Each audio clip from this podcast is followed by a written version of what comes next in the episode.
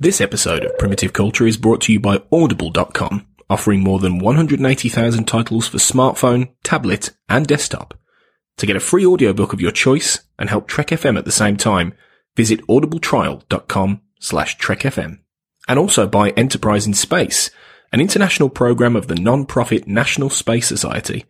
Find out how you can help science and education and become a virtual crew member aboard the NSS Enterprise Orbiter by visiting enterpriseinspace.org. This is Tim Russ, Lieutenant Commander Tuvok on Star Trek Voyager, and you're listening to Trek FM.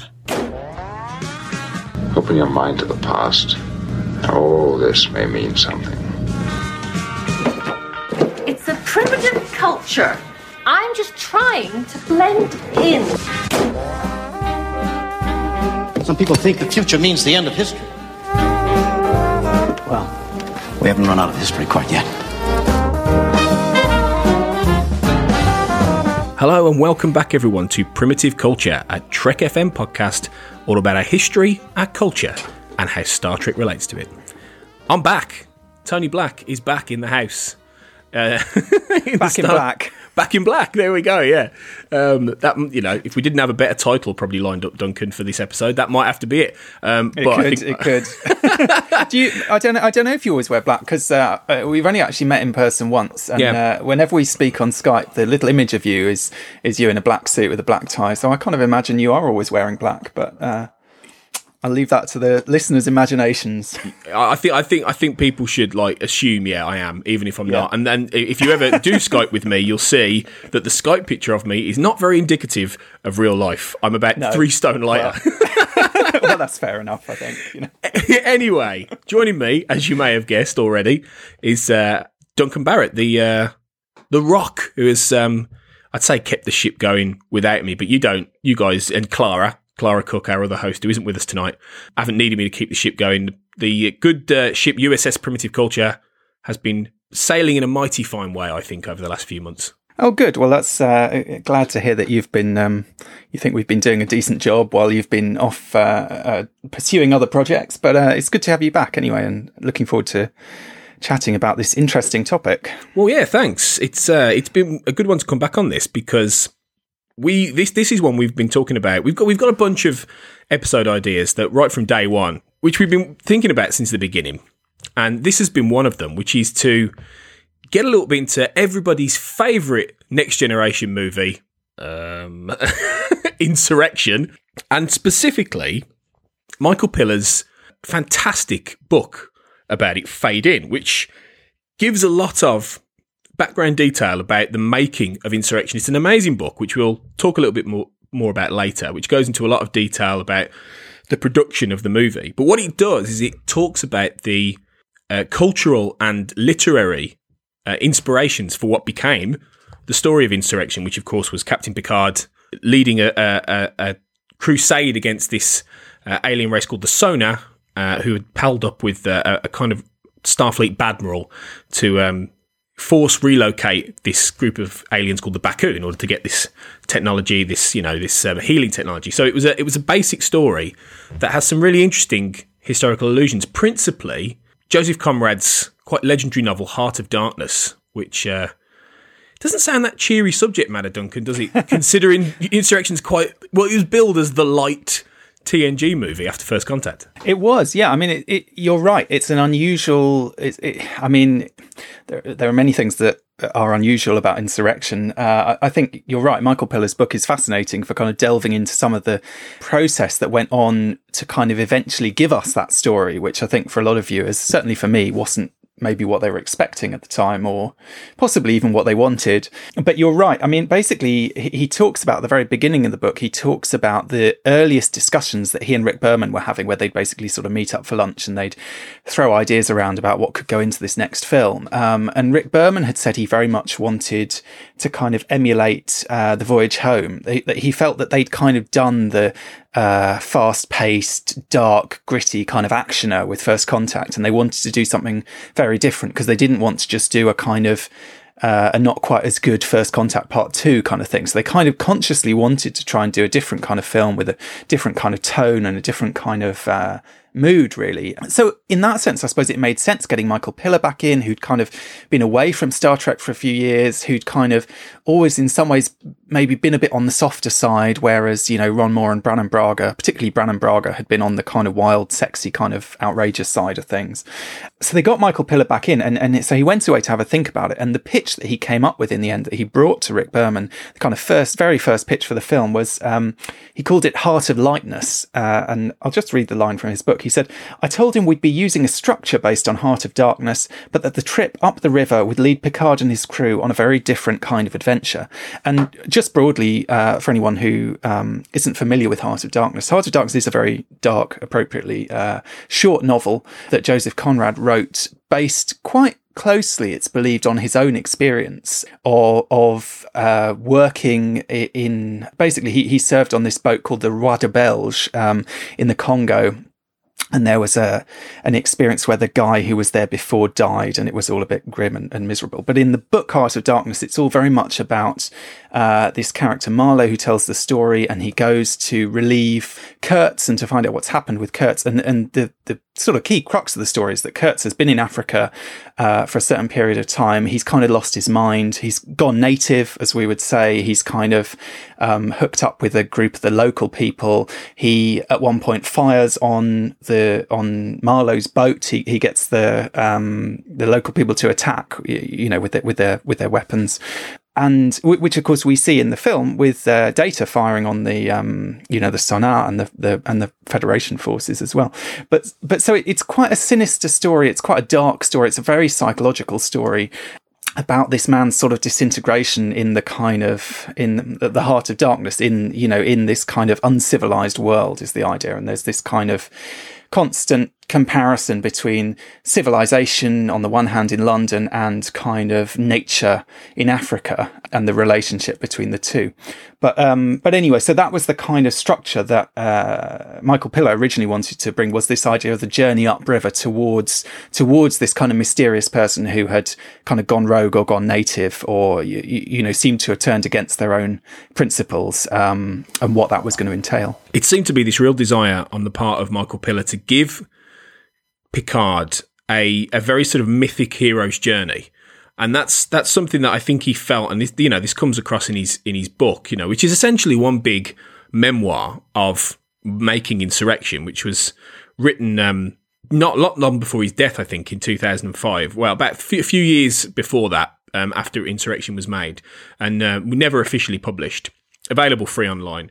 And it, it it's you know a really interesting. The, the only other comparison I can think of with it is um, Russell T Davies' The Writer's Tale for Doctor Who, which is a fantastic book, whether you're a fan of Doctor Who or not, um, about writing. It's amazing. It's an amazing series of diary, you know, back and forths, and uh, it, it, it, there's some in some ways it's similar, and it and it it's very much Piller wanting to take Picard on a journey that he'd never been on before, not in the movies anyway, and.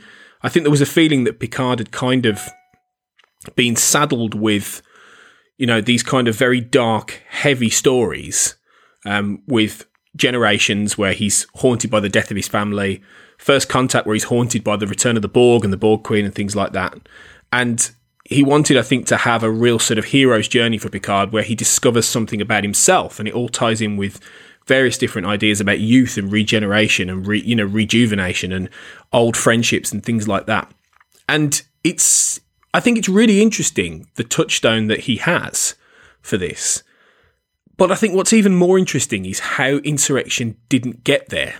I mean, when when you watch that film, you would not immediately think, "Oh, this is a little bit like Joseph Conrad's Heart of Darkness." You know, it, you know that, that is not where you would go at all. So I think that the fact that and, and the reasons why are charted through um, Fade In in many ways but it, I, I just think that I, I think even after reading that book, there's a real interesting idea of how Picard's journey never quite went in the direction that Piller or maybe anybody else thought it would. Well, he was always trying to kind of balance different people's expectations and different people's wishes. So, so he has Rick Berman on the one hand with his set of kind of criteria. Then they, you know, they send material they're working on. They send a treatment to Patrick Stewart and Patrick Stewart says he hates it and he wants them to basically go back to the drawing board and start again. And I think part of that idea of kind of losing a bit of the kind of emotional baggage for Picard came from Patrick Stewart. He was the one who said, um, I don't want to be haunted in this film. He, he used some kind of cricket analogy, which the Americans were sort of barely able to understand, but basically say, I want to kind of hit the, you know, basically hit the ball straight back at the bowler, essentially, i.e., kind of play it quite straight, play Picard quite kind of as a kind of straightforward, heroic character who knows what he's doing, who's in charge of himself, who's not going through some great kind of trauma or whatever. And then I guess Michael Piller was trying to struggle to sort of marry that with a story that was dramatic in some way and that had some kind of stakes. Because obviously, if he's too kind of Teflon coated, then then what are the kind of emotional stakes for the story? And what he ended up with was this kind of bizarre idea, which I think just does not come through in the film at all. The, the arc that he came up with for Picard was what he called the clutter arc. And this was after he'd kind of lost various other more dramatic, more interesting arcs. And the idea was that he felt that the Baku had to kind of offer Picard something that uh, was intrinsically valuable to him. And there is that one line in the film where Picard says about how people in the 24th century would love to slow down and their lives are too busy and so on. Which interestingly, when uh, the Mission Log podcast talked about insurrection recently, Ken Ray was sort of saying this didn't ring true because you, you, know we know in the Federation there's there's no need to earn money. Everyone has everyone is essentially at leisure. Like wh- where's this idea of this fast paced society that they're trying to escape from coming from? But what Michael Piller was trying to get across was this idea that Picard's life was cluttered.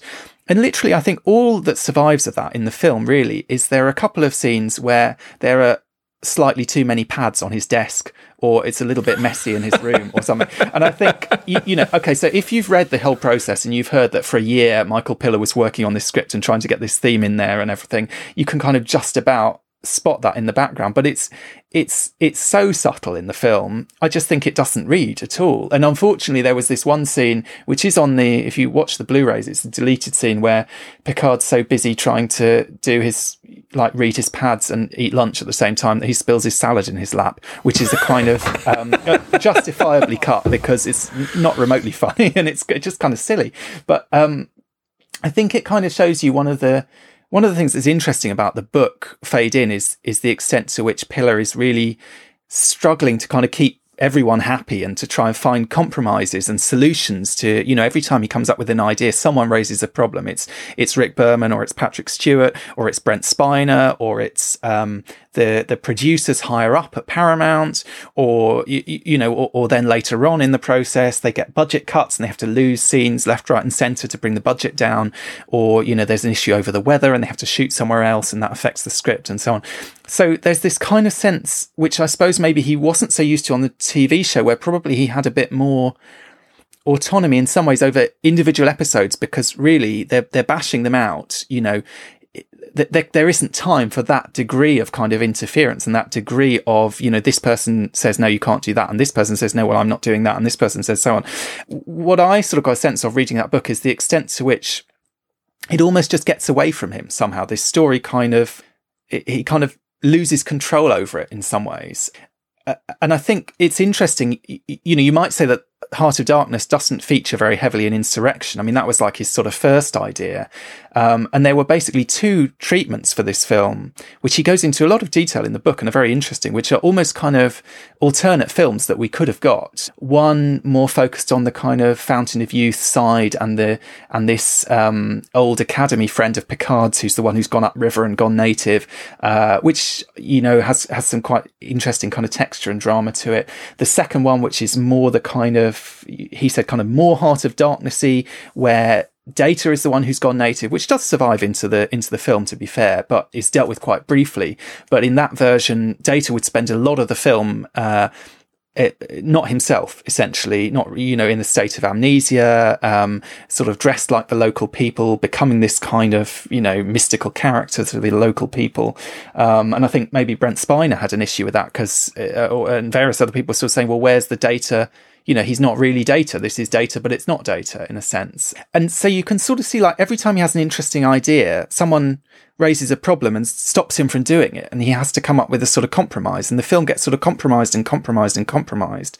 And in the end, he ends up trying to sort of smash these two different stories together into one thing because they liked elements of both of them. And you can sort of see in some ways why you know why the end result doesn't really match the the early ideas but i think it's a shame because actually for my money either one of those two original treatments that michael piller wrote would have made a better film than what we got in the end if everyone had basically just stepped back and said all right go on then you write it and, and we'll film it. You know i actually think he had some good ideas there and you know he, he's a good writer he knows his star trek but in a way, the sense I got from reading this book was just the kind of crippling impact of all these people with all their opinions that have to be taken on board and, and trying to kind of do a creative job when you, you've got, you know, 25 people looking over your shoulder the whole time. I, I think I think that's the key point with it, really, in that Michael Piller was a really it was a really good showrunner. You know, it, it, arguably he's the guy who made the Next Generation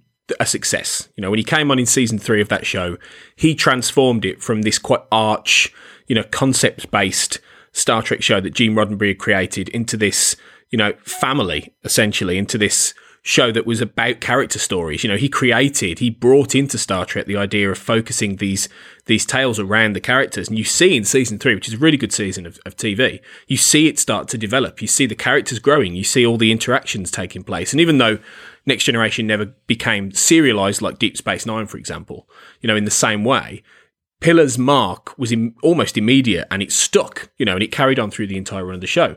The, the, problem he faced, I think, when he, he stepped away after, you know, creating Deep Space Nine, getting involved in Voyager and then stepping away for, for a while, and then they said, come and write the movie. I think there was a level of naivety on his part, I think, in terms of being able to bring that truly sort of creative showrunner vision to a, to a movie you know, which which has a, a completely different set of you know rules and systems and boundaries. When you're dealing with producers and you're dealing with marketing people and you're dealing with the studio who are worried about a gross box office receipt you know he didn't have any of those worries really when he was dealing with a network tv show. You know it was a different world. So i think when he came in the i don't necessarily think he's he's naive in the sense that he thought everything he wrote would be made you know directly but i think there is an element of i don't think he quite anticipated how much the central journey for Picard, the central link to Conrad, you know, would have to be watered down significantly because when you read that, you know, elements of that first script, the one about his, you know, his old classmate Hugh Duffy up the up the river, and you know the Romulans being involved, and this, you know, this character called Joss, who's a complete idiot, you know, and he's a Romulan, you know, slick guy and all this, and all that, nothing like that. He's he's anywhere near insurrection, and you you see that and you think, wow, you know, he had to he was forced into so many, like you said, so many compromises. And I think it's it's telling that the movie kind of is trying to serve half a dozen masters. And I think even though it's got good bits in, and it's not nearly as bad as some people have said. You know, having rewatched it recently, I enjoy it. You know, it's a nice, light, fluffy, uh, extended two part episode of the Next Generation. Basically, there's nothing really wrong with Insurrection as such, but that really powerful dramatic core that calls back to you know 19th early 20th century literature with this r- potentially could have been a really powerful heroic mythic journey for Picard it's just not there and I think it is it is a shame because I think at this stage especially I think Picard could have could have shouldered that he could have shouldered that kind of storyline that's the thing I mean I have to say my kind of personal history with Insurrection, when I when I went to see, I was 15 when Insurrection came out, and I went to see it at the cinema, and I was a massive Star Trek fan at the time. I, you know, I was because uh, DS9 was kind of wrapping up, I think, at that point, wasn't it? It was a kind of you know, it was kind of peak peak Star Trek in a way. We'd had First Contact at the cinema, and I guess the problem was for me. I mean, like many people, I went to see Insurrection probably off the back of first contact expecting something similar and was seriously disappointed by it. And I think maybe there was a kind of difference of opinion really between say Piller and Berman to some extent, who kind of maybe saw First Contact as a bit of an aberration, as a bit of a kind of experiment with a different kind of film, and that and that therefore this would be more of a return to form. And you're right, you know, in many ways it does feel like a kind of two-parter next gen episode. And now, you know, with the benefit of time and nostalgia and so on, you can kind of take it on those terms. But, you know, for me as a 15 year old, as far as I was concerned, First Contact was that's Star Trek now. That's that's what we expect from Star Trek. Uh, it's not like what Next Gen was when it was on TV. It's kind of become something you know slicker and faster and darker and more exciting and thrilling and kind of sexy and all these kind of things. And so it was a real disappointment. And, and I think the other thing is, I mean, so, so my first instinct and my first kind of impression of Insurrection was as negative as anyone's.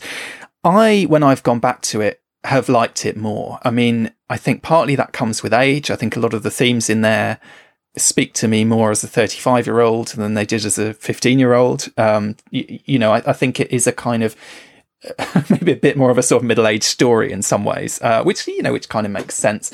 So I just think maybe there was this real kind of clash between what Piller thought he was doing, which was kind of correcting a, a, erroneous course almost that had been made with First Contact and kind of getting Star Trek back on track.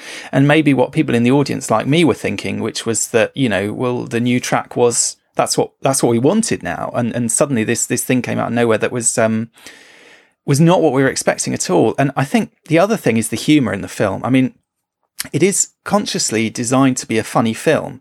The weird thing is, as you say, like Heart of Darkness is not a funny story. And I know this is meant to be Heart of Lightness, but at the same time, like if you, the stuff that you're borrowing is not funny in itself, it's quite serious. The basic setup about the forced relocation, all, you know, the, the kind of key dramatic scene of the film, which is the conflict between Picard and Admiral Dougherty, is dead. That's a deadly serious sort of philosophical point in a sense. It's a kind of that's real kind of morality play Star Trek going on there. It's not it's not funny, but at the same time, so it, what it feels like to me is there's this attempt to kind of marry a kind of knockabout comedy with this quite serious, slightly sort of abstract moral political philosophical issue and it really doesn't work. And i think you know in star trek 4 you've got you know nick meyer wrote this well nick meyer wrote the central section of the script all the stuff in the in the past which is all the funny stuff essentially. I mean in star trek 4 you kind of got the stuff in the in the in the 23rd century which is you know is not ostensibly so comic but as soon as they get back in time, it's a romp and it's funny. And that film is witty and it's kind of the, the jokes really land. You know, you can watch it for the hundredth time and it still makes you laugh. And everything is pitched just right somehow. The comedy is all pitched just right. There's something about insurrection that very few of the jokes really land. I think they, it feels, it's got a slightly cringy quality. It's got a kind of dad joke quality. It's not witty in the way that the script for Star Trek 4 is. The script for Star Trek 4 is quite, you know, clever, some of the jokes. I mean, if you think of, say, that scene where Chekov's being interrogated and the back and forth, it's quite quick, it's quite sharp. You know, all the humour in Insurrection feels a bit kind of obvious and telegraphed and kind of sort of unsophisticated somehow. And, and oddly, you know, one of the few bits that I think genuinely is funny is is that bit where you know where Data touches Riker's um, face and gives this look and and doesn't even have a line, and that apparently that was Brent Spiner sort of improvising in a sense, and there, there were various ways of doing it. And the assumption was that he was going to have a line where he says, no, it's not as smooth as an android's bottom or whatever. And that's Brent Spiner's comic instincts, basically saying, yeah, the way this is written is not funny. Uh, just let me, i will do it with a look and walk off. And therefore you get a moment which, you, you know, it's sort of rare moment in that film that actually genuinely is funny. Whereas I feel like it's sort of trying too hard. And I think for me personally, as that 15 year old boy in the, uh, in the cinema, it was the this the moment that ki- completely killed the film for me was that bit with the bit with the manual steering column where the joystick comes up and Riker pilots the ship with the joystick, and it was just it just felt like such a cheap gag, and it's like we know that's not how you fly the Enterprise. We know this this doesn't make sense in context. It doesn't make sense in the context of the film. It's just a kind of desperate attempt to throw in a joke to try and say, look, we're being funny. There's lots of jokes here. This is a really funny film, and it just absolutely killed it for me. It, it was, you know, cringy. And I, I don't, it doesn't bother me as much now. I can kind of watch it and roll my eyeballs a bit. But it's interesting. As a teenager who I suppose took Star Trek very seriously, I feel like that was the kind of, that was almost a moment for me where my kind of Star Trek fandom faltered. And from then on, it was more fragile in a sense. I mean, I watched through to the end of Deep Space Nine. I watched through to the end of Voyager, but with Enterprise, I gave up after about sort of three or four episodes. And I sort of feel like that joystick was the moment where I was no longer the kind of committed Star Trek fan who would, you know, go to hell and back for Star Trek. I was, I, I, don't know. I, I, was someone who was going to, you know, I, I, want you to do this properly or that's it, I'm out. Yeah, I, th- I, think you would have found that with a lot of people, really. I mean, there's an argument, I would say, if you analyse 90 Star Trek, I think there's an argument that it, the, the, the rot starts to set in probably around the the end of Deep Space Nine's sixth season, which was just before Insurrection, actually, because its last season had good spots, but season seven of Deep Space Nine isn't really all that. And then you're into the later seasons of Voyager, really, and they are pretty, you know, pretty poor on the whole, bar, bar the odd few episodes, in my opinion, anyway. You know, and then you go into Enterprise, which has its uh, has a couple of bright spots, you know, but really the you know it, it wasn't it had lost something really. And i think from this point on it started to it started to go down. It was a downwards downward incline really. And i think i think part of the problem with insurrection you know you you've you've spelled it out quite quite well i think. And I, and you, you talking about the the the differences in terms of comedy and and, and all that kind of thing Oh, weirdly enough, when I, when I've rewatched First Contact, which is you know universally applauded as the best Next Generation movie, and that that is true, I think. But I, I, I myself have had a similar problem in a way about the fact that, in a way, that's two different films as well. You've got all the comedy stuff on the planet with Zefram Cochrane and Riker and, and Barclay and all this kind of stuff. And then you've got all the alien style action, alien style action on the Enterprise. But the difference with that, that film is they kind of make it work. There's, there's, there's something in that, in that script and the way it put, it's put together that it doesn't matter that it's kind of two films sort of wedged together for some of it. It still does work.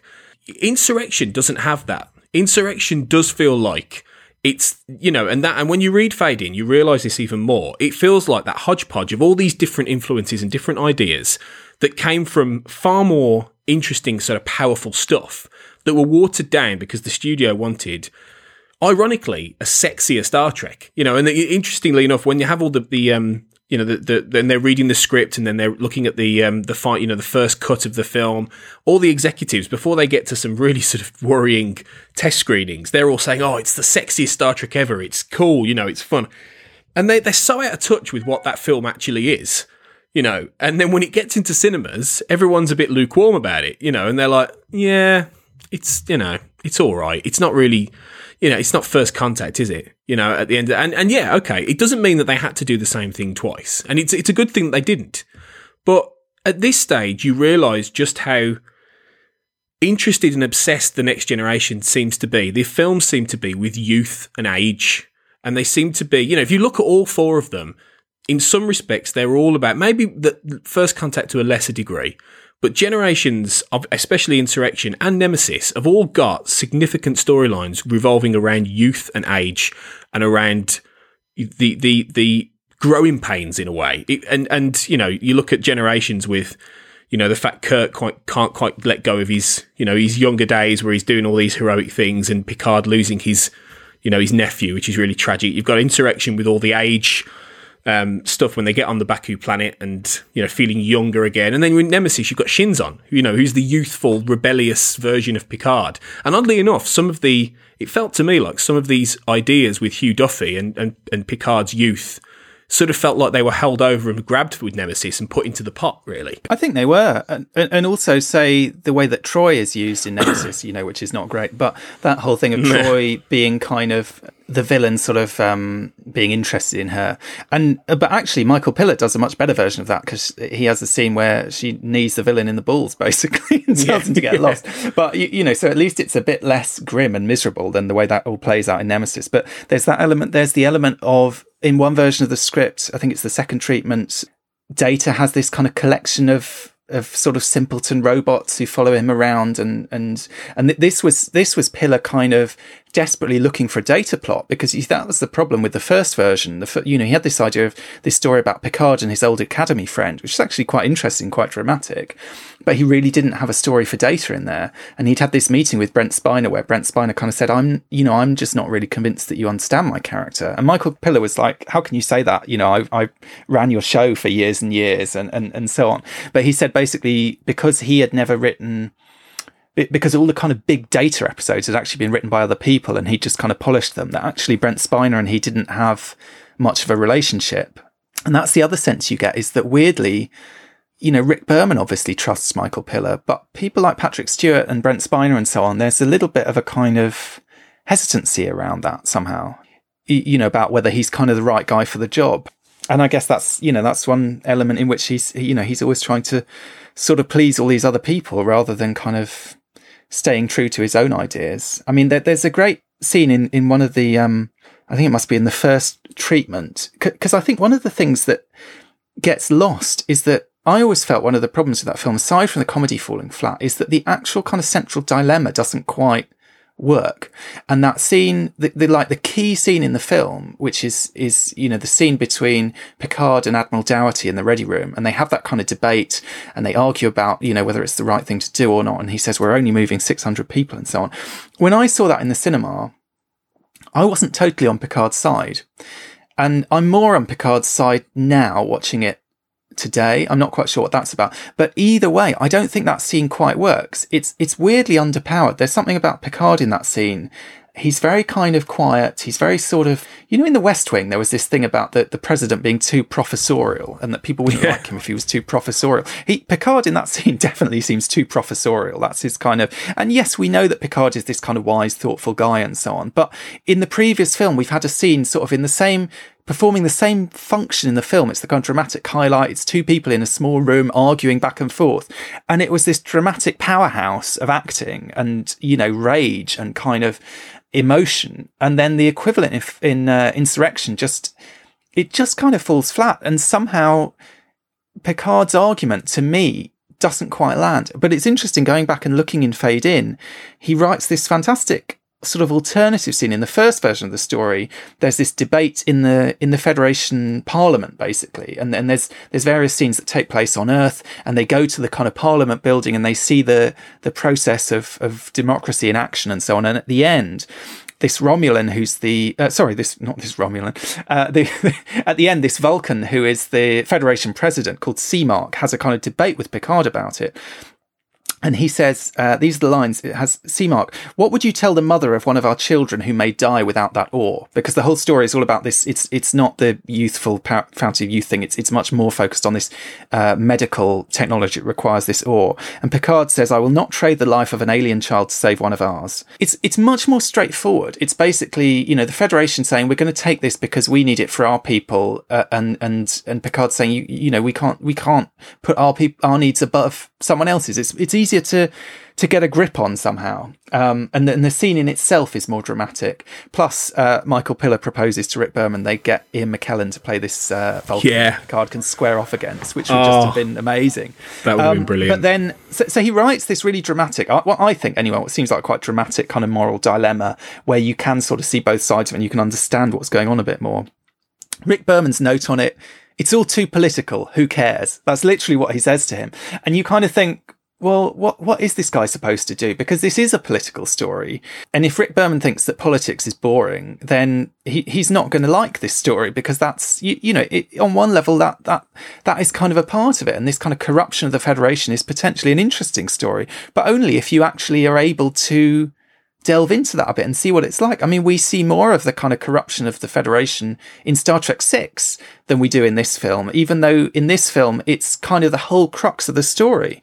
It also kind of makes me, you know, think, what must Rick Berman have thought of Deep Space Nine? He must have just thought they were all mad, basically. Well, well, this, this is exactly it. Rick Berman famously didn't like a lot of what Ira Stephen Behr did on Deep Space Nine. And Ira Stephen Behr was a key reason, another key reason why season three of the Next Generation worked so well because he worked very, very closely with Michael Piller. They were, you know, they were they were good uh, friends and they were good collaborators. And then when Piller came on to Deep Space Nine and co-created that, he, he basically gave it held, gave the reins over to Ira Stephen Behr, who then took it one step further into a different realm.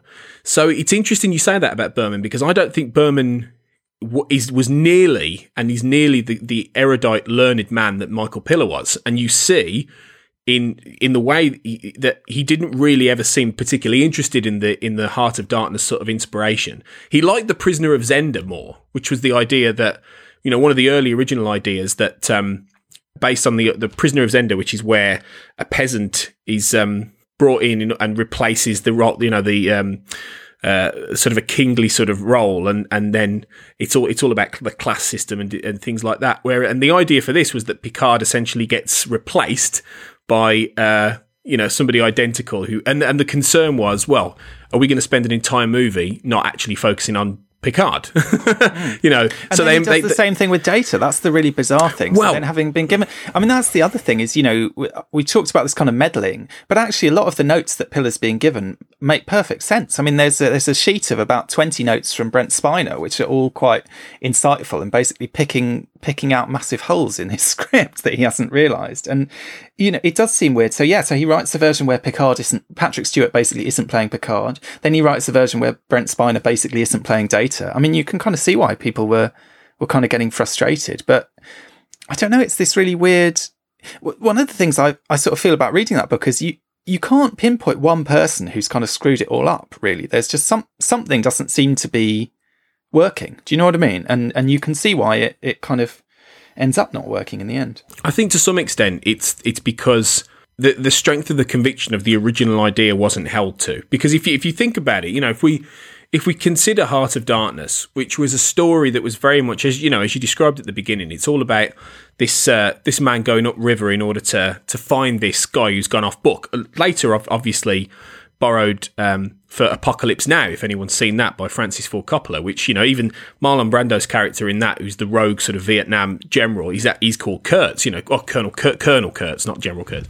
Although interestingly, in, in, at one point in Fade In, Michael Piller refers to the character in Heart of Darkness as Colonel Kurtz, which sort of makes you think: is he you know, is he thinking of Heart of Darkness or is he thinking of Apocalypse Now? Wow. There are other points where Apocalypse Now sort of seeps into some of his treatments and then gets dropped again. Yeah, possibly. And and I think so I think there's probably a blending of, of all of these. You know, in an Apocalypse Now it's Martin Sheen is essentially the Marlowe character, this photojournalist who goes up the river in order to, you know, find Kurtz and starts to lose his mind and all this kind of thing. And you know, Apocalypse Now is, is a great movie.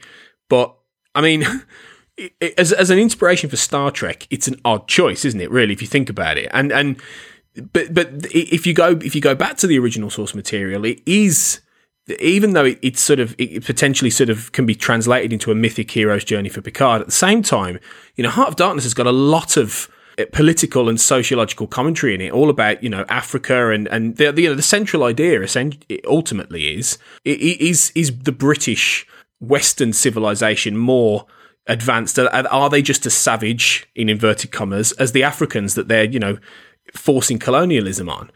So really trying to transplant that into a Star Trek story could have been really fascinating if you'd had the Baku, and the Baku were, were envisioned in various different ways. You know, I think at one point they were little sort of pygmies with heads and, and things like that. They, they weren't at all these quite sort of, you know, tanned, handsome farmer people that they ended up being. It reminded me of the El-Aurians in a way. They had that same sort of mist, sort of semi-mystical sort of humanity about them. But it, it, what you could have had with the Baku is this really interesting idea about which could have reflected about the Federation and and what it means to be the Federation. Is it civilized? You know, is it is it quite this this utopian sort of system that Gene Roddenberry has created and, and suggested, and, and Star Trek has kind of lived by and questioning that. You know, at the, the, point, you know, we've talked about this before on the show, at the point where Star Trek was starting to bring in things like Section 31 and question, you know, the morality of the Federation whether or not they were actually potentially going into darker areas.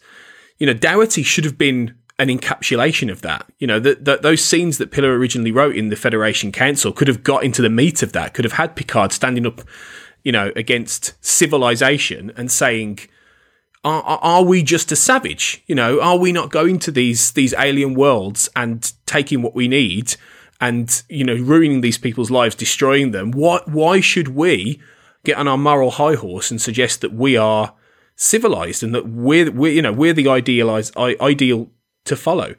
But you never get that in Insurrection. Like you said, all you get is this fairly anemic scene between him and Dougherty, which you know, he just says, "How many people will it take before?" and then and then that's it, and then he's off, you know, doing some of the action Picard stuff, and it's just, it just doesn't encapsulate what the source material that Piller was thinking about had, and it would, I mean, that would have been a fascinating and quite daring thing for them to do, really. Definitely. I mean, I think Star Trek has always had this real kind of anxiety about colonialism because, you know, there are, there is obviously a way of reading the Federation as this kind of colonial power. On the other hand, you know, it's a utopia. It's a kind of idealized version. It's kind of quite important to emphasize the prime directive, to emphasize the ways in which the Federation is not a colonial power. And I think that's really what it comes down to is that, you know, what, what Piller had at the back of his mind, at least in some of these treatments, was this idea of, you know, really a colonial story. And, and that's what Heart of Darkness is about, really. It's about the, you know, the famous line, the horror, the horror. It's, you know, arguably it's the horror of colonialism and the hypocrisy. And I suppose that is one theme that does kind of come through in the film is the hypocrisy of someone like Admiral Dougherty, who sort of feels he can, uh, stand up and be a kind of upstanding, you know, admiral or whatever. But at the same time, he's kind of, he's dealing with these, you know, these thugs, as they're called, the Son'a, these, these, you know, these people who don't have any of those principles. And certainly hypocrisy is a big theme that it, you know, is in Heart of Darkness. It's there in this kind of right from the very beginning. There's this discussion because it starts off in London. The whole story is, is told in London and this discussion of how London was once one of the dark places of the earth. You know, it's not in the kind of cosmic uh, scale. It's not that long ago that this kind of epitome of modern civilization was a savage place in itself. And there is certainly that sense of kind of you know, is it right that the, the colonials sort of go off to Africa and think themselves superior and think themselves kind of morally superior? And we have that in the character of Kurtz because Kurtz writes this kind of pamphlet they talk about where he starts off very much in this kind of idealistic mold uh, talking about how they should use their power for good and they should recognize that they've been, you know, they've been given all this power over the local people and so on. And then at the end, he, he writes in this kind of moment of madness in the margin, exterminate all the brutes, which, if anything, reminds me in, in Star Trek terms of Gul in Waltz, where he has this kind of all these kind of sophisticated arguments as to why, you know, he was helping the Bajorans and pulling them up and so on. And at the end, he's like, I wish I'd killed every last one of them. And it's that same kind of, brutality and cruelty and savagery, I suppose. So, so there's this kind of theme of hypocrisy, which does kind of come through and, and the hypocrisy of the civilized world, which obviously does, you know, seep through into insurrection. There's also this idea because one of the things that Conrad is kind of interested in, and I mean, we should say probably about Heart of Darkness. Heart of Darkness is a very controversial novel. It's an extremely racist novel. And to what extent the racism is Marlowe and to what extent it's Conrad, yeah, you can kind of argue back and forth. But whether you think I'm certainly not saying you shouldn't read it because it's a racist novel. I think it's a masterpiece. It's an amazing novel. But at the same time, it's inescapable that along with that depiction of colonialism is this real kind of dehumanization of the Africans in the novel. But at the same time, so you've you've got that in the descriptions in the way that they're treated in in some of the things that are said about them but at the same time you have this kind of constant emphasis from Marlowe of kind of recognizing glimmers of shared humanity with them, of kind of recognizing he has this line, it was unearthly and the men were, and then he stops himself and he says, no, they were not inhuman. That was the worst of it. So, so the, the kind of savagery of the local people is presented in, you know, quite a racist way. But at the same time, from Marlowe's point of view, he's kind of recognizing actually, this is me as well. You know, there's not that, there's not as much between us as we think. And of course, in Insurrection, what we get is something similar in some ways with the Baku and the Son'a, which is we get this revelation at the end that they're actually the same race of people. We've assumed that one is primitive and unsophisticated and sort of backward. The other has this kind of high technology and so on, even though they don't seem very nice. And then they actually turn out to be the same people. And actually, that's one of the elements of the story that for me, I don't know why, but particularly as I get older, that works more. I mean, we've talked a lot about the negative aspects of this film. That there are there are bits of it that really work for me. I mean, I I quite like the relationship between Picard and Anij. I quite like all the kind of uh, new agey stuff, which I hated as a teenager. Uh, I think it's quite it's quite sweet and it's kind of quite thoughtful.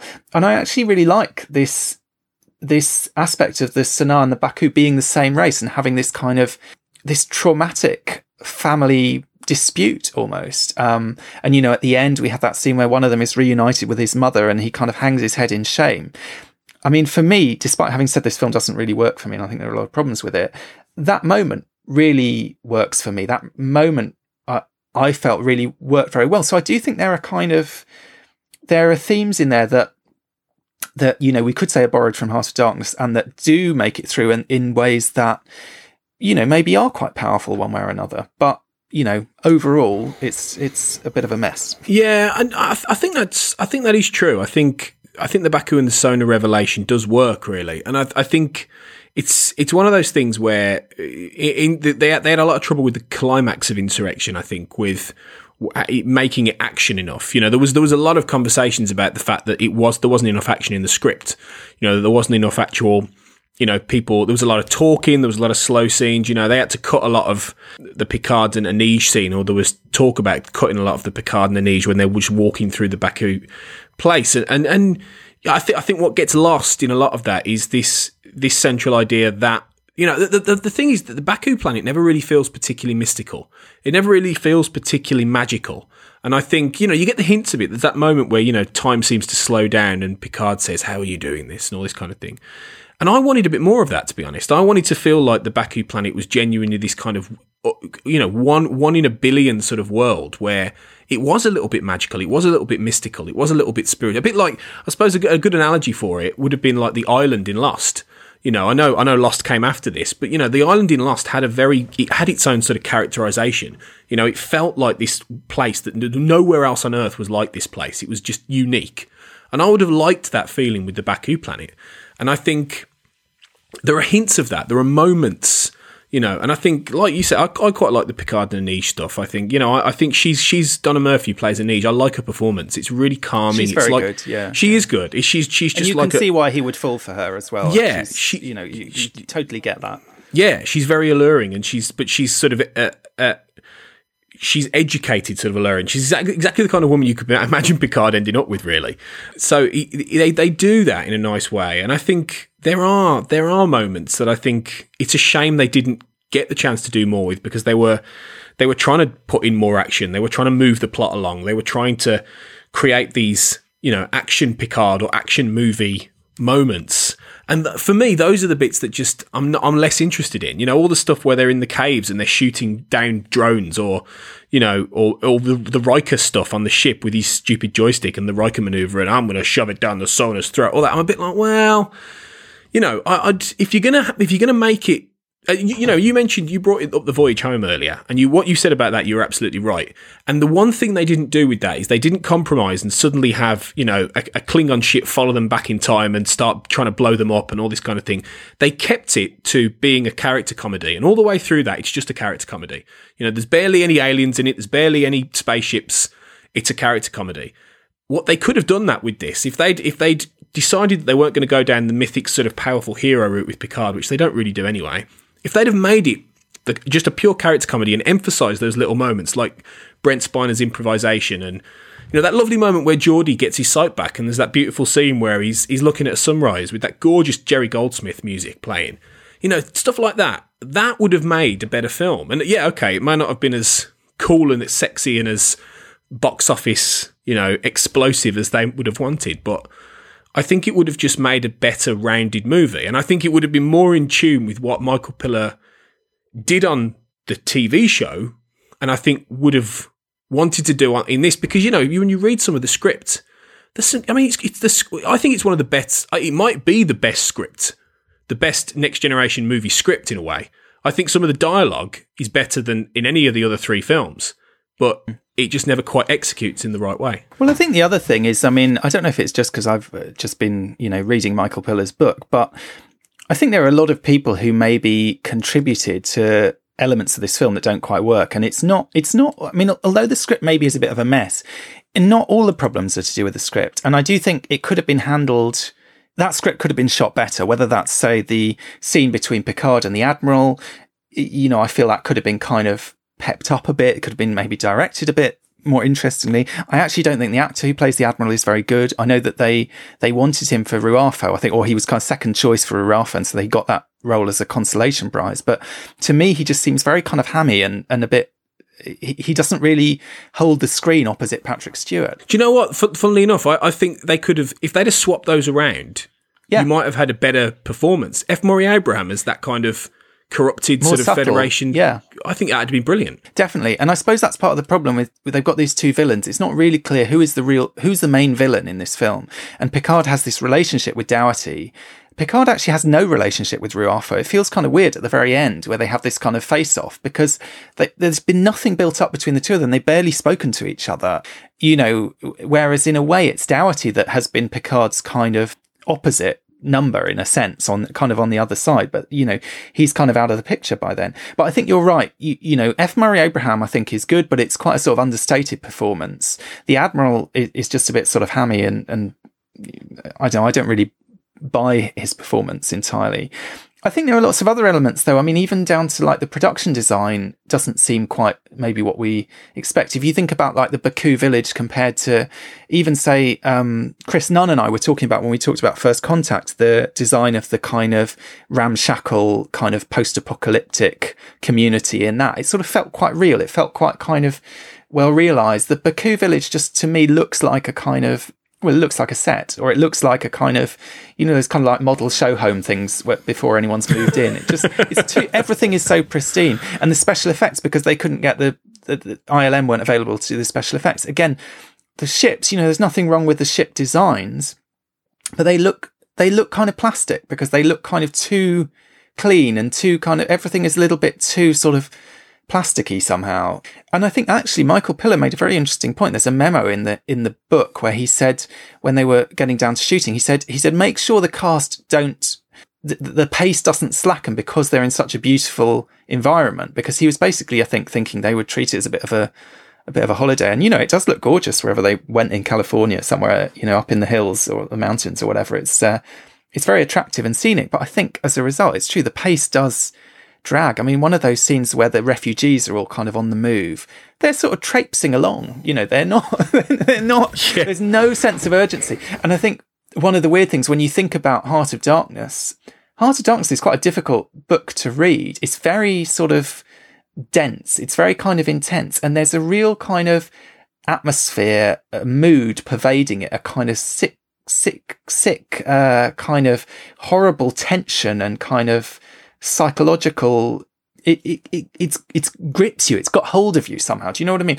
Insurrection almost couldn't be more different. There's no tension whatsoever. There's kind of a real, you know, which works fine for some of the kind of nicer, slower things. And I do think there are moments in that film that are really nice. Um, but it doesn't work for the kind of drama. Um, and it's, you, you know, it's, I do think part of it even is, is down to like the, the setting, you know, that kind of, so, so there's the, the design of the Baku village. There's the kind of those hills that they go up into. I mean, originally it was meant to be a jungle. And of course, you know, if we're thinking about it in a colonial context, if you're thinking about it in terms of, you know, either Heart of Darkness or Apocalypse Now, you know, there was this, it was this journey upriver through the, the dense jungle, basically. And in the original version of the script, there were all these, the Son'a were doing all these kind of defoliation weapons to burn the trees to the ground and so on. You know, you can sort of see the, the, the imagery there would have been much stronger. They had a battle on the, on the beach, uh, which would have been quite dramatic. Originally, they, it was meant to be, you know, you talk about Lost, it was meant to be a community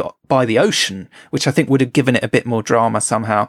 And they moved that because someone said, well, you know, if we shoot by, on the coast, there might be fog in the mornings and it might delay shooting. So we'll, we'll move it to a lake instead of the coast. Well, you know, a, a community by the side of a lake doesn't have the same inherent drama as a community by the side of the coast visually. So there are all these kind of little decisions that were made you know, whether to save money or whether for this or whether for that or whatever, I think we're kind of slightly chipping away at what might have given it a bit of character somehow. And that's why you end up with, with some, a, a film where the action sequences feel a bit sort of bland and undramatic somehow. Um, and so what you're left with is this other sort of slower stuff, which is, you know, maybe, you know, you know, on its own terms is quite nice, but it doesn't, it just doesn't feel like it hangs together. And it doesn't have, you know, First Contact feels like a very fast paced, tense, gripping film. It kind of barrels along. This one, I know it's meant to be a comedy, but I don't, that, that shouldn't be an excuse for it feeling so kind of slow and gentle and, and kind of flabby almost. And I think that's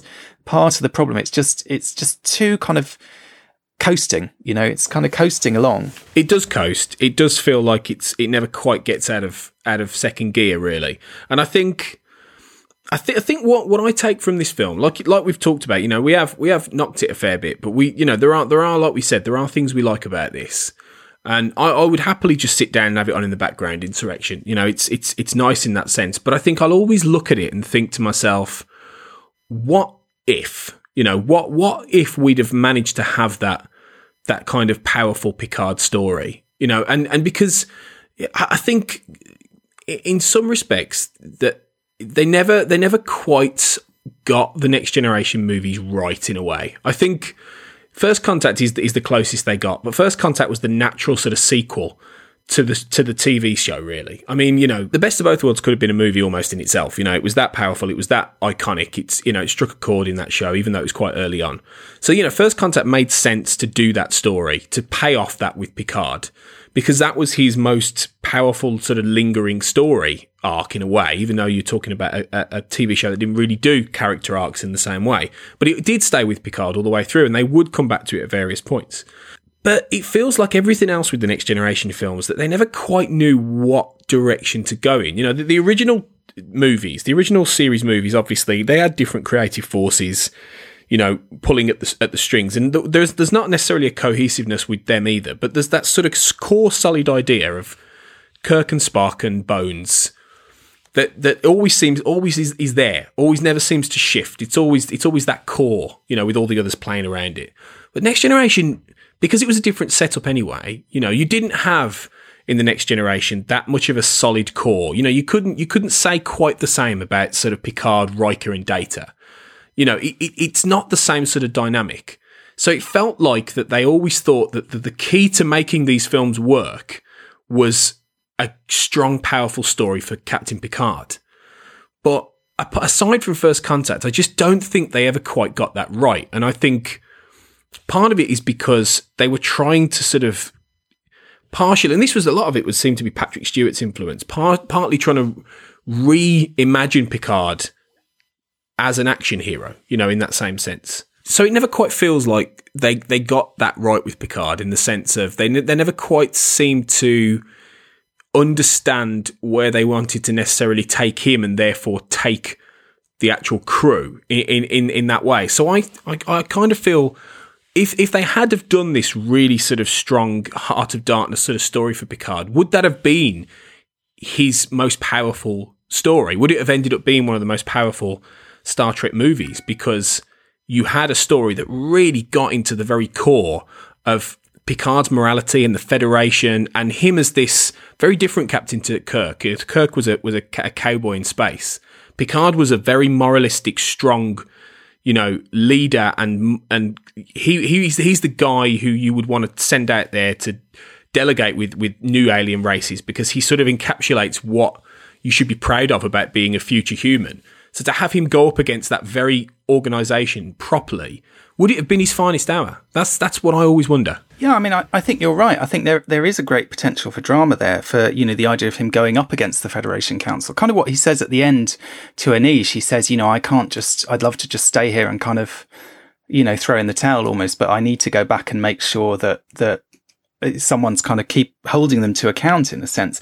And I suppose, yes, there could have been that journey, that kind of realization. I mean, in Heart of Darkness, what you have for Marlowe is a kind of a sort of realization, a, a, a, looking at the world in a different way. Do you know what I mean? When he comes back from Africa and he comes back to civilization, he sees the kind of hypocrisy in in the civilized world. He sees you, you, you know he sees it all as kind of a tissue of lies. And and at the very end of the novel, he himself is complicit in the lies because he goes to see uh, Kurtz's fiance, but instead of she asks what his final words were, and his final words were this line, "The horror, the horror," uh, but he can't bring himself to tell her that, so he says, "Oh, he he just said your name." So it's kind of like he's become kind of enmeshed in this kind of this hypocrisy, this lying, this kind of fiction of, of the kind of civilized world there's a there's a line in the book uh, quite early on. He says there's a taint of death in lies, and so this idea of kind of the the power of these kind of lies and the kind of moral kind of uh, corruption in a sense of of an organization that will lie to its own people, which is what the Federation is doing in this story, which is what Dougherty is doing, you know, early on in the story where he's saying, you know, oh, okay, you, you've done your bit. Um, you, you know, you know, you will go and, and, uh, you know, don't worry about what we're doing over here. There, you know, there's an obvious cover up going on. And I think that doesn't really, it becomes a bit too easy. It becomes a bit too much like he, he tries to argue with the Admiral. The Admiral says no. The only solution is for him to take off his uniform, go down, get some guns, uh, you, you know, sort of take matters into his own hands. And part of the problem is that feels a bit sort of cartoony and a bit kind of silly, uh, and a bit too sort of obviously kind of action packed for what is essentially a more kind of moral, political, sort of grown up story in some ways. I think the other problem though that the story has is because they married uh, the Heart of Darkness story with this kind of Fountain of Youth story, there's this kind of question all the way along about how much are people acting in character and how much are they not? And, you know, is Picard only acting like this because he's being kind of regressed in the same way that he's doing the Mumba and he's kind of, you know, acting quite silly in other respects? And I mean, it's very early on in the film that they, that everyone starts acting out of character. I timed it. It's about 15 minutes in. You start getting, you know, this uh, extreme flirting between Riker and Troi. You get, you know, uh, Worf oversleeping. You get all this stuff coming really early on. And I think that was deliberate. They wanted to feel that it was happening quite quickly, but it means that weirdly, Picard from almost the very beginning of the film seems quite silly. And if anything, he gets sort of more serious and more Picardy the more time he spends on the planet, which is almost the opposite of, of what it should be. And I just sort of wonder whether partly this kind of, this fountain of youth thing is, it sort of confuses matters. I mean, I think it's interesting the idea of time and the kind of subjective experience of time that is another theme that you could say is, is picked up on from heart of darkness because there is a line actually in heart of darkness where um, marlowe says of the the native people i don't think a single one of them had any clear idea of time as we of the end of countless ages have. They still belong to the beginnings of time. They had no inherited experience to teach them as it were. So there's this idea which was very common in kind of colonial narratives that the the the sort of unsophisticated native people because they don't have watches and they don't have clocks and so on, they, they have no concept of time and that time was this kind of marker of civilization in a sense. But of course, it's interesting because what we have with the Ba'ku is they're kind of uh, like high level mindfulness practitioners. Basically, they can essentially freeze time just by you know by being in the moment. This was all the stuff that you know as a teenager I found slightly unbearable about this film. It seemed very new agey and, and silly. Uh, and these days, when I watch it, it, it's more appealing to me, and I can kind of understand why Captain Picard might might want to get involved in it. But then at the same time, you've got this theme of you know, as Worf says, uh, feeling aggressive tendencies of everyone kind of regressing and being more, more childish and, and less kind of meditative and more kind of, um, that's the weird thing. They all sort of regress into being teenagers and being quite kind of hormonal and, and silly. Whereas the Ba'ku haven't done that. The Ba'ku have almost done the opposite. They've become very kind of wise and, and slow and measured and so on. Although interestingly, if you go back to Heart of Darkness, the kind of, the idea of the kind of um, environmental change is something that's very much there. I mean, Kurtz has basically gone mad as a result of exposure to Africa. That's the kind of idea, which is another reason why various critics have felt it's a very racist novel because it kind of it sort of makes the whole ex- it, it, it, kind of makes one man's mental disintegration kind of stand in somehow for the relationship with this entire continent um, and it, it's it's kind of as if Africa is this kind of I don't know this this environment that's going to affect people, but but it, in that way, and you're going to lose yourself. But they they talk about it all the way through Heart of Darkness. You know, from the beginning, there's the guy who's measuring craniums and is saying, you know, of course, uh, your brain will be physically affected by being in that in that environment. There's this constant reference to the temperature and the temperature not just of the environment but of the people um, and the way that it's changing them. There's this sense that Marlowe is kind of not exactly going mad, but is, is losing something of his kind of rational sense himself.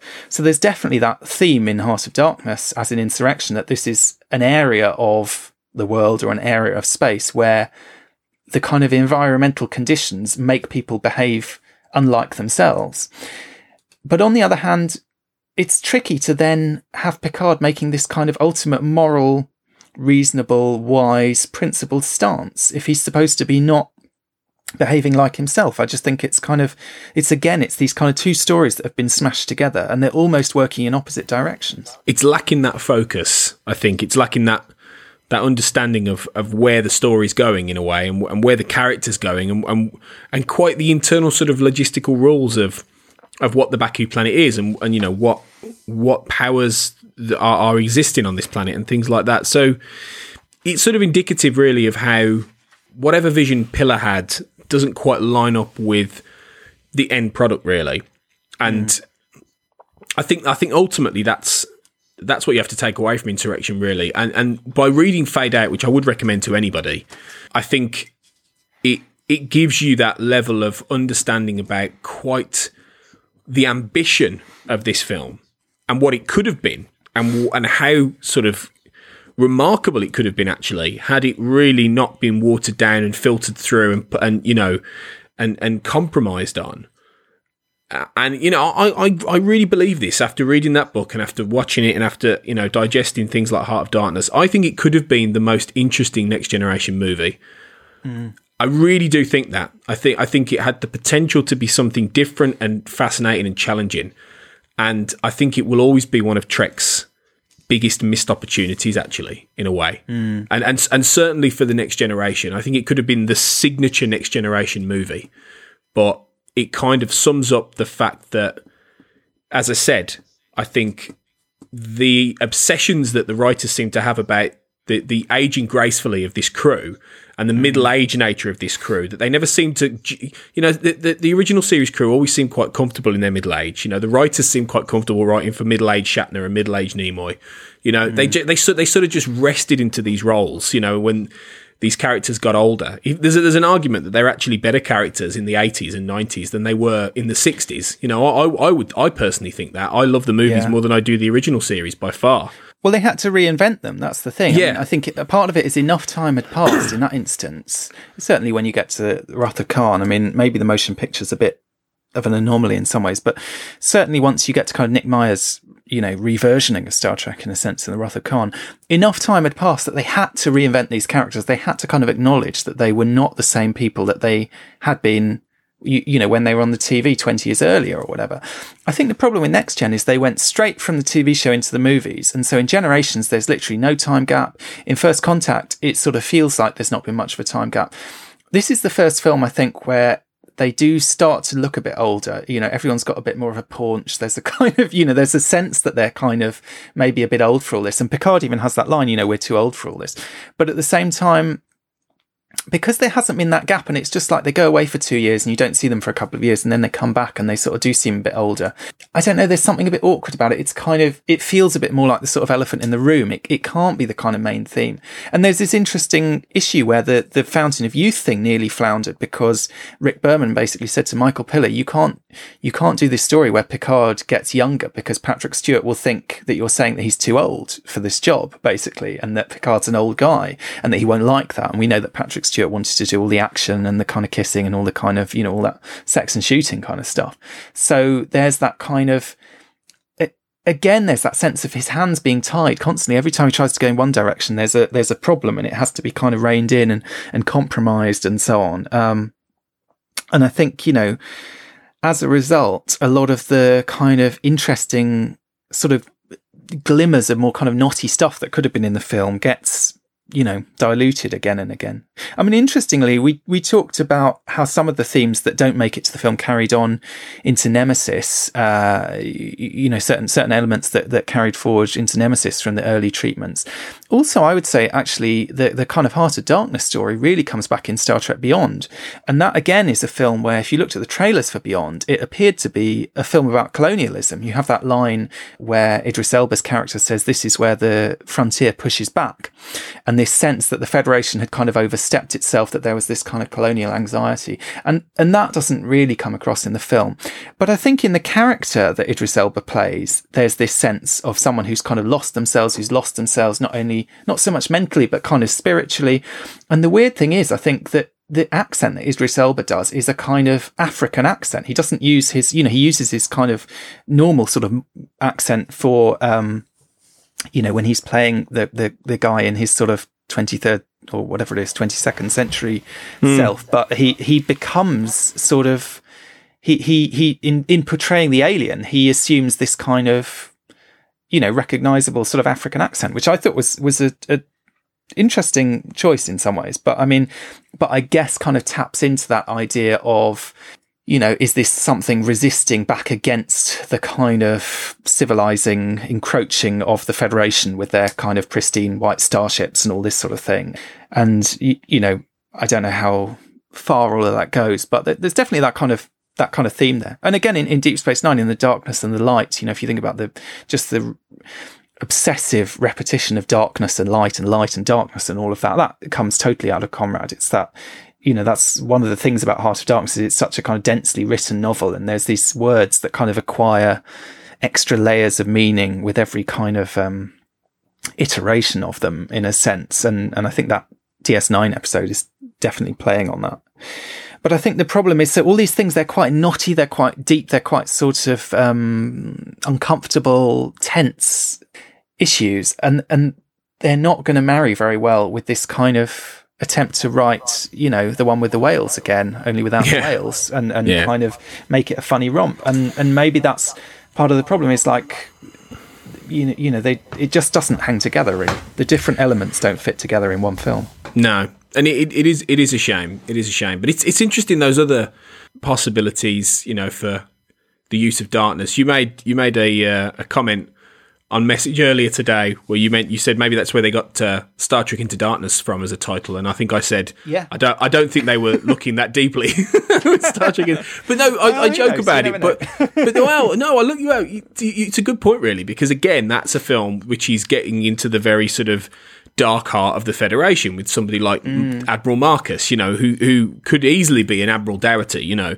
that same Yeah. kind of morally compromised guy who is prepared to do, you know, some unspeakable things for the sanctity of the Federation. So it's it's yeah, it, it's it's all whipped up into the same brew, really. Star Trek trying to flirt with these ideas, but never quite going up the river, I suppose. And I think the only person who actually Mm. did go up the river, once you read Fade In, is Michael Piller, actually. Yeah. Because he, he And lost he- his mind in the process. yeah, you. There's a little. There's a little bit of that. You know, there's a little bit. You Yeah. know, th- there's that famous documentary, Hearts of Darkness, about how Francis Ford Coppola went a bit crazy making Apocalypse Now, which is, Yeah. you know, a fascinating story in itself. You know, the, the the production of that film is as fascinating as the movie in many ways. So, you mm-hmm. know, in some respects, I think maybe anyone who tries to tackle this kind of, you know, Conrad esque story goes a little bit up the river themselves. And I think, I think that certainly happened to Michael Piller. And it's, yeah, it's it's it's a shame because I think it, it. I don't think insurrection is necessarily what he's going to be remembered for, but I think he. I think he would be the first person to say that he wishes it had turned out differently, and I think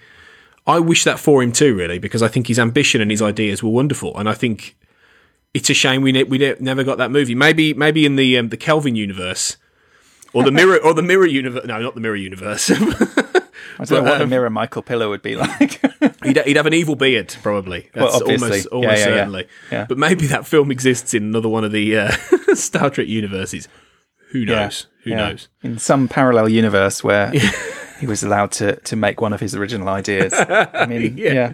No, it's well. It's interesting. I suppose reading Fade In, you do feel very sympathetic to Michael Piller. I think, and you you really do get a sense of what a difficult job it is that he's taken on, and how you know he's trying his best. He's he's putting a lot of effort into to making everyone happy, and you, you know, and like you say, he, hmm. there is good dialogue in there. There are you know there are lots of good moments in there. You know, he doesn't kind of give up or anything, but he does. I mean, he doesn't ever say that he completely lost the plot, but he does tell this quite funny story about how, and I can't even remember what the reason for it was, but anyway, he wrote he wrote a scene about Beverly having a mud bath and a llama pissing in the mud or something, and he said that Rick Berman went home and said to his wife, "I think Michael's just lost the plot. He just wrote about a llama peeing on Beverly," and you know this idea that basically, and, and you do oh. get this sense it's becoming so sort of trying to pull things out of the hat to please all these different masters that it does become slightly ludicrous to some extent. And um, I mean, even say the the Gilbert and Sullivan scene, which I'm not a particular fan of, that was Patrick Stewart's idea. He thought it'd be fun to sing some Gilbert and Sullivan, so you know, okay, we'll put that in. It's just that kind of like wanting everyone to be happy. In a way, I sort of think the film would have been better if fewer of the people involved in making it were as happy about it. Do you know what I mean? I mean, I get, yeah, you sort of need a, a, a big plot for data, maybe, but at the same time, if if he came up with a great story that was a Picard story and there wasn't a huge amount for data to do, is that really such a bad thing? I mean, do, do you know what I mean? It's that kind of like every idea. No, you can't do that because it'll offend someone or, or someone won't like it. And it's just like, you know, well, what are you left with at the end? You know, all you're left with is the least offensive you know, the, the thing that, that the most people don't hate, which is not Yeah. way to Yeah. create something interesting. No, and it's not. It's not the basis. It's not the starting point to make anything creative either. Ever, Mm. you know, ever. If if you're going into something trying to trying to please everybody, you'll end up pleasing almost nobody. So it's it's it's one of those things that I think insurrection is summed up with really. And I think the one thing I regret the most after everything I've said is that we never got that llama pissing on Beverly scene. That, that, that's, that is it. That is what I, that is what I want from the alternate universe insurrection. Yeah. More than anything especially, else. especially since we know that the llamas were, you know, really breaking the budget and, and they were concerned about how many of them they could afford. I mean, Yeah. you know, Very expensive llamas needed Yeah. for this film. Um, it is a bit. I mean, it is a wonderful book. It's you know, I mean, many people have said this this book is better than the film that it's that it's about, and I can certainly you know sort of see the logic of that. Yeah. It's uh, it reminds me a bit of. Um, well, you mentioned the the uh, movie about Apocalypse, the making of Apocalypse Now. There's also Lost in La Mancha, um, Mm. the documentary about Terry Gilliam's attempt to make his Don Quixote movie, uh, which at the time.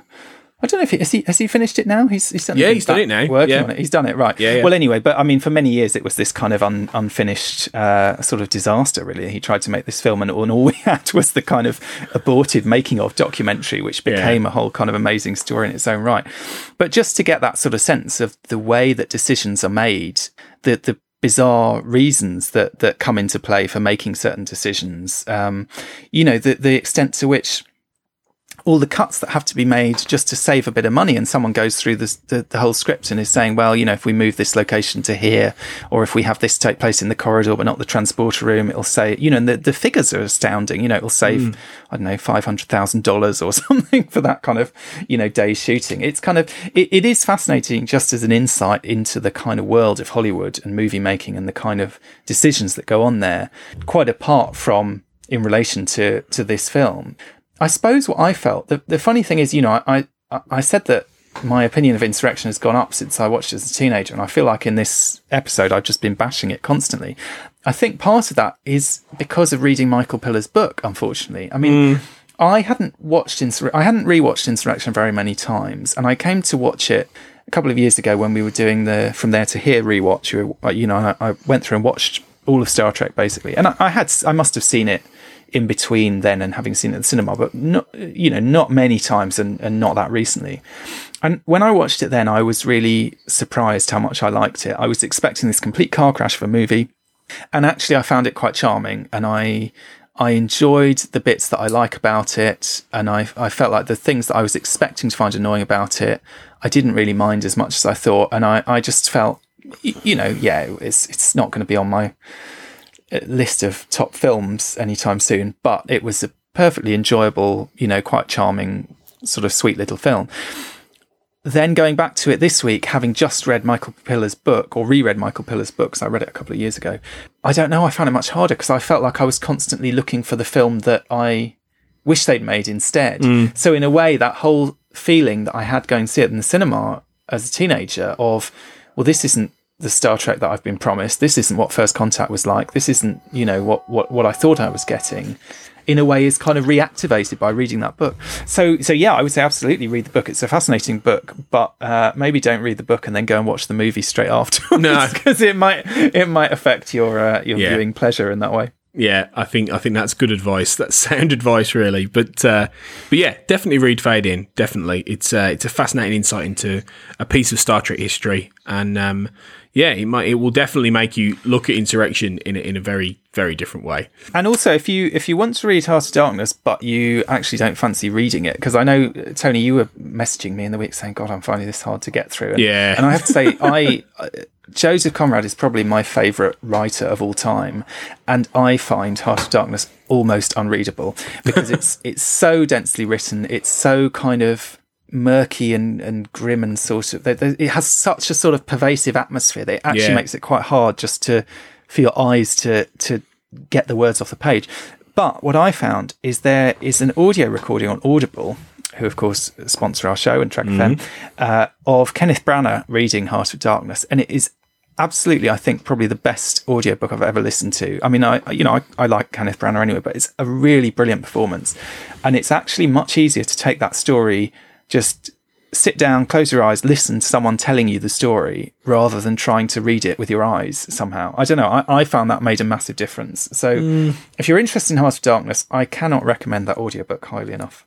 I'm gonna I'm gonna try it. No, you can't beat a bit of Kenneth Branagh, and I Can't be uh, a bit of Kenneth Branagh. No, you It's- can't. I have to say he's he's in a fairly uh, understated Kenneth Branagh territory. Mm. It's it's not kind of you know Hammy Hamlet or anything. It's kind of you know it's, it's a bit more sort of 21st century Yeah. Branagh, but um it's it's really good, really good, and uh, has a real kind of really captures that kind of atmosphere. I think it sort of feels almost like a ghost story, uh, you, you know, which is is kind of the setup in the story because it is you know it's a story within a story. It's a you know, Mm. it's kind of a campfire story almost on this boat. So Yeah. it fits very well with that mood. So yeah, check that out then, and read Fade In, as we say. Get a bit more information on uh, insurrection, uh, and um, yeah, it's uh, it's a fascinating way to to reevaluate this film. But um, well, it's been it's been really good uh, podcasting with you again, Duncan. We're going to do it again soon, uh, possibly with Clara as well. Um, That'd be ne- nice, yeah, next yeah. time, which would be great, getting the three of us on. But uh, It's primitive culture bingo. That'd be yeah. Well, next time we meet up, we'll play that. Actually, actually play it in real life. um, but uh, yes, but uh, primitive culture bingo, uh, insurrection, Michael Piller, Joseph Conrad, and um, urinating llamas isn't all we're talking about this week on uh, on Trek Hard to FM. imagine, isn't it? I know it's a shocker. so let's have How a do they find anything else to talk about than urinating llamas? so let's have a little listen to what else has been happening this week on the network. Previously on Trek.fm, The Ready Room. I should have had my mom buy me everything because now it would be worth a ton, like the Goofy Spock helmet. But I remember hooting at those things back in the day. you know, like they think we're just stupid. That wasn't in the show. You don't have a real phaser wouldn't say Star Trek on the side of it. Standard Orbit. I cannot find anybody in print saying we're going to the Standard Enterprise Delta to honor the Enterprise as being the first ship of the constellation, you know, the first of the five-year mission ships to come back relatively intact with its crew and ship intact. And it was not a some fan did not just say this. Somebody in the production somewhere, and someday by God I will find where this came from because like we didn't all have this mass group hallucination about it. Somebody put out, felt the need to say everybody's wearing an Enterprise patch now, so you know that's past us. To the journey! So, if we're going to have a more Vulcan like Tom in Tuvam, presumably Tuvam would have to meditate and he would have to go somewhere to meditate. I'm thinking he wouldn't just go to his quarters to meditate with candles like Tuvok does, or he wouldn't go sit on some rocks on a planet somewhere. He would go in the holodeck and lock himself in his Camaro and meditate with the radio on. What would be playing on the radio? Vulcan opera. Ah, that sounds horrible. Warp 5. Shows the the gestation of the Borg from their first cube and the diamond ships. Just transwarp conduits. floating on the ocean. Little Borg Yes. spacemen. Yep. Before they were fully immune to the outside uh, elements, so they had little space helmets, Borg space helmets. hmm And that's what else is happening on Trek.fm. So check out all of these shows and join in the conversation about your favourite corner of the Star Trek universe and beyond. You'll find us wherever you get your podcasts. If you're an Apple user, be sure to hit the subscribe button in Apple Podcasts on iPhone, iPad, or Apple TV, or the desktop iTunes app to get the latest episodes as soon as they are published. And please do leave us a star rating and a written review at the same time. If you're not an Apple user, we've got you covered as well. You can find our shows on Google Play Music, Stitcher, TuneIn, Spreaker, SoundCloud, Windows Phone, and in most third-party apps. And you can stream and download the MP3 file from our website or grab the RSS link. If you'd also like to help us keep all our shows coming to you each week, you can become a patron of the network on Patreon. Visit patreon.com slash trekfm, that's P-A-T-R-E-O-N dot com slash trekfm to get all the details. Perks include early access to episodes, exclusive content, producer credits, and more available through our special patrons website, the Patron Zone.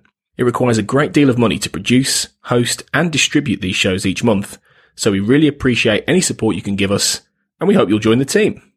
Again, you'll find all the details at patreon.com slash trekfm. Duncan and I would love to hear your thoughts on today's show, and there are many ways for you to get involved and do just that.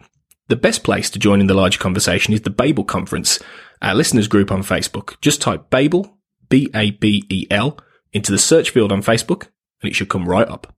If you'd like to send us an email, you can use the form on our website at trek.fm slash contact. You can also find the network on Twitter at TrekFM and on Facebook at facebook.com slash TrekFM. You can find Duncan and I on the Babel conference as well, and you can find us both on Twitter, Duncan at Barrett's Books and myself, Tony, at Black Hole Media. And you can also find me hosting my own podcast, the Xcast and X Files podcast, if you type that into Twitter and Facebook. So thanks everyone for listening to this episode of Primitive Culture. We'll be back soon to discuss more history, culture, and how Star Trek relates to it.